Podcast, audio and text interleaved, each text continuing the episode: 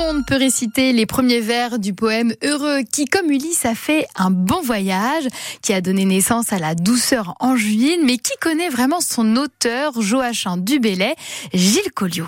C'est à Liré, face à Ancenis, que naît au milieu du XVIe siècle le poète et que l'on peut aujourd'hui faire sa connaissance. Marie Sanson, responsable du musée. Le musée est situé dans une maison du XVIe siècle, euh, complètement aménagée euh, dans l'esprit Renaissance, hein, où euh, le public va pouvoir découvrir au, au fil de quatre salles euh, la vie du poète ainsi que du mobilier Renaissance et des gravures euh, qui font euh, partie de l'essence même de la vie Renaissance et de la vie du poète.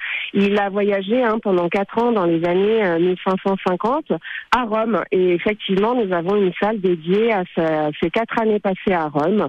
Et l'écriture de son fameux sonnet numéro 31, Heureux qui connaît Le musée invite même les apprentis enquêteurs à, à, lire entre les lignes des poèmes de Joachim du Bellay grâce à un escape game. Le public va pouvoir euh, déjà venir en famille, donc on a on a accès quand même l'accessibilité aux plus jeunes hein, pour euh, que les parents puissent aussi profiter du lieu avec leurs enfants.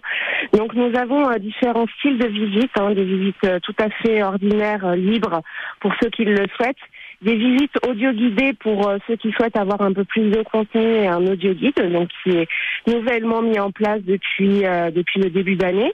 Et puis nous avons aussi bien sûr des visites adaptées aux enfants. L'application Balidique que nous avons développée au sein du musée pour que les enfants partent avec une tablette et puissent découvrir la vie euh, du poète de façon beaucoup plus ludique.